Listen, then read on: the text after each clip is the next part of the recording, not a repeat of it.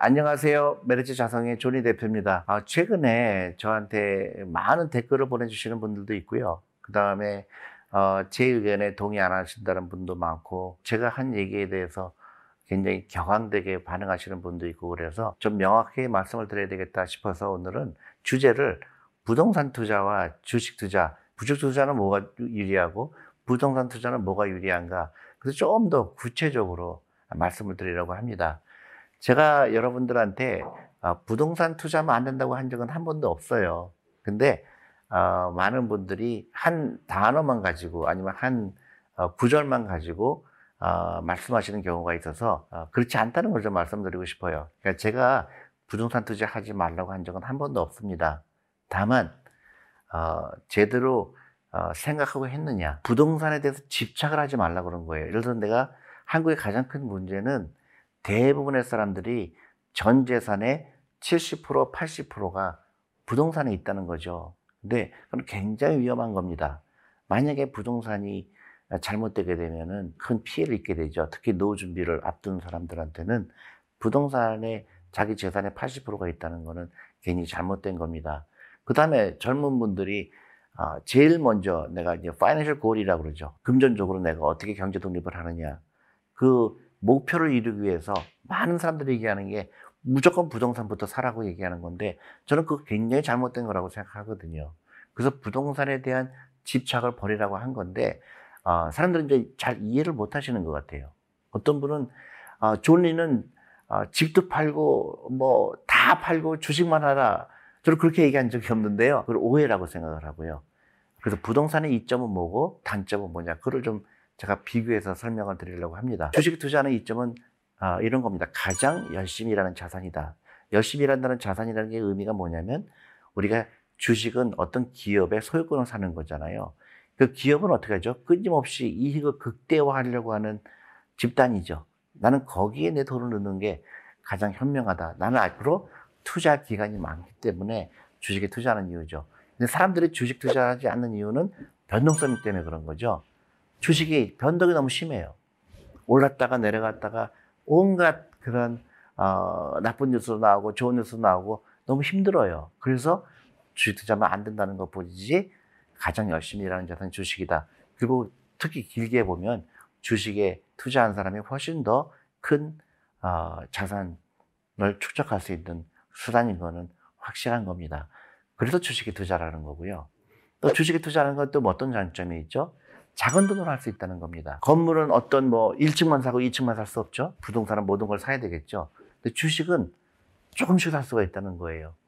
그 소유권이 나눠져 있기 때문에 내가 주식을 한 주도 살 수도 있고 열 주도 살 수 있고 매일매일 살 수도 있고 그, 그런 장점이 있죠. 또 하나 장점은 뭘까요? 내가 사기만 하고 내가 뭘 해야 될 필요가 없는 거예요.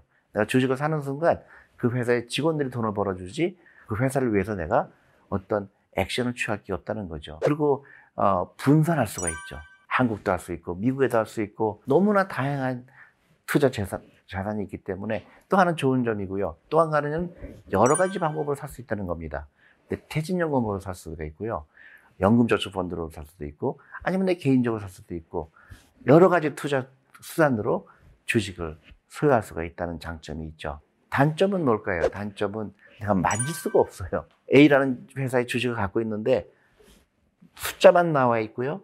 그 다음에 어, 그 이름만 있지 내가 실제 소유했다는 증서를 받아보지도 않죠. 요새는 그러다 보니까 아, 실감이 안 나죠. 이제 그런 건 단점이라고 볼 수가 있어요. 근데 이제 부동산으로 갔을 때 부동산의 장점은 뭘까요? 부동산 장점은 특히 이제 상가 같은 경우 샀을 경우에는 매달 돈이 들어오게 되겠죠. 매달 cash flow가 있는 거죠.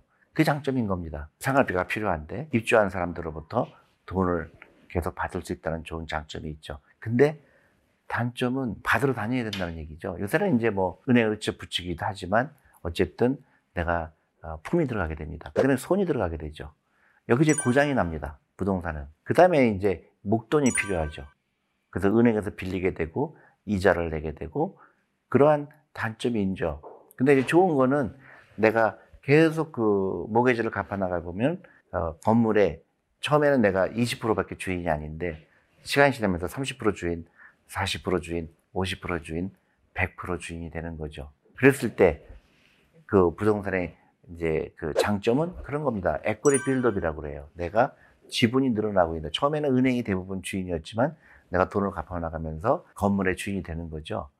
근데 안타깝게도 그 처음에 큰 비용이 들어가기 때문에 분산 투자를 할 수가 없죠. 너무나 많은 재산을 이한 부동산에 넣었을 때 잘못됐을 경우에 나한테 큰 경제적 피해가 오기 때문에 그런 면은 단점인 겁니다. 그렇지만 아까 주식의 반대죠.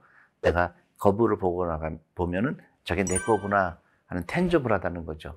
그런 면에서는 또 어, 나름대로 경제적 이득은 별로 중요하지 않지만 어쨌든 나한테는 큰 안도감이라 그럴까요? 그런 기분이 좋은 거죠.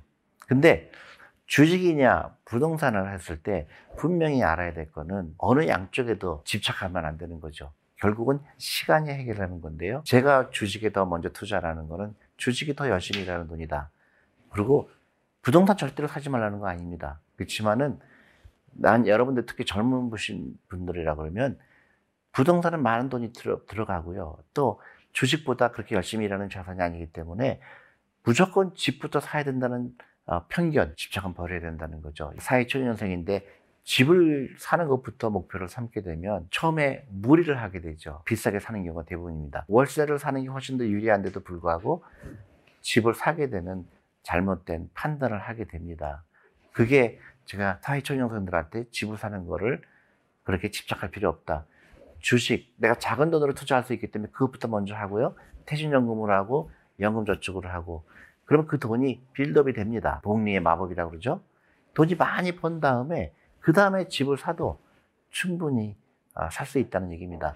그 순서가 바뀌면 곤란한 일이 생길 수가 있다는 거예요. 그래서 부동산 먼저 사고 부동산에 빚을 갚느라고 평생 갚았는데 그 부동산은 그렇게 크게 나한테 경제적 이득을 주지 못했을 경우에 큰 아, 낭패를 보게 된다는 얘기죠. 이건 굉장히 중요한 겁니다.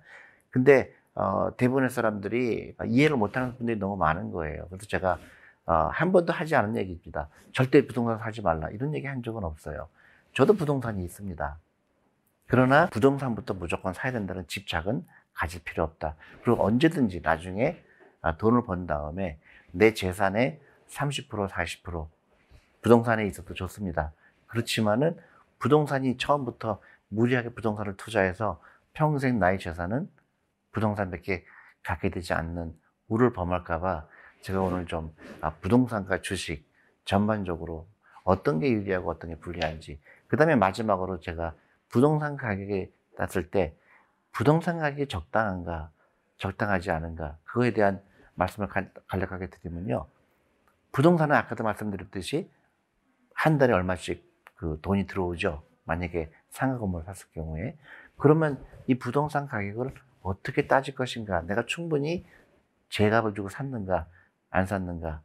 그거죠. 그래서 그 반대로 얘기하면 내가 월세를 사는 게 유리한가, 사는 게 유리한가? 그것도 따져봐야 되겠죠.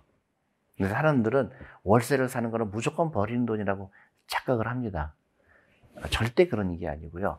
비교할 줄 알아야 됩니다. 그래서 그거에 가장 많이 쓰이는 그 부동산의 룰이 5% 아, 룰이에요. 여러분도 기억하시는 게 좋을 것 같습니다.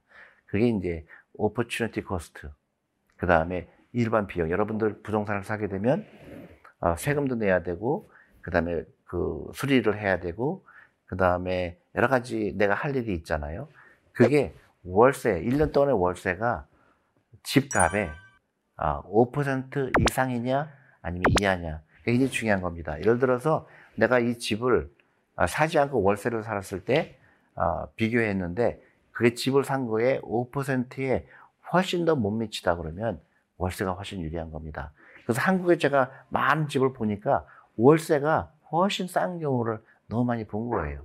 그럴 때는 집을 사는 것보다 월세를 사는 게 유리하다. 그래서 제가 집을 사는 거에 대해서 항상 따지고 살아. 집착하지 마라. 아, 그런 말씀을 드린 겁니다. 그래서 적어도 아, 여러분들 특히 젊으신 분들 아, 집과 나의 관계, 그 다음에 내가 은퇴 준비를 하기 위해서 부동산이 나와의 어떤 관계인가 여러분들 아, 반드시 따지셔야 하고요. 어, 여러분들 어, 도움이 됐으면 합니다. 특히 젊으신 분들한테 감사합니다.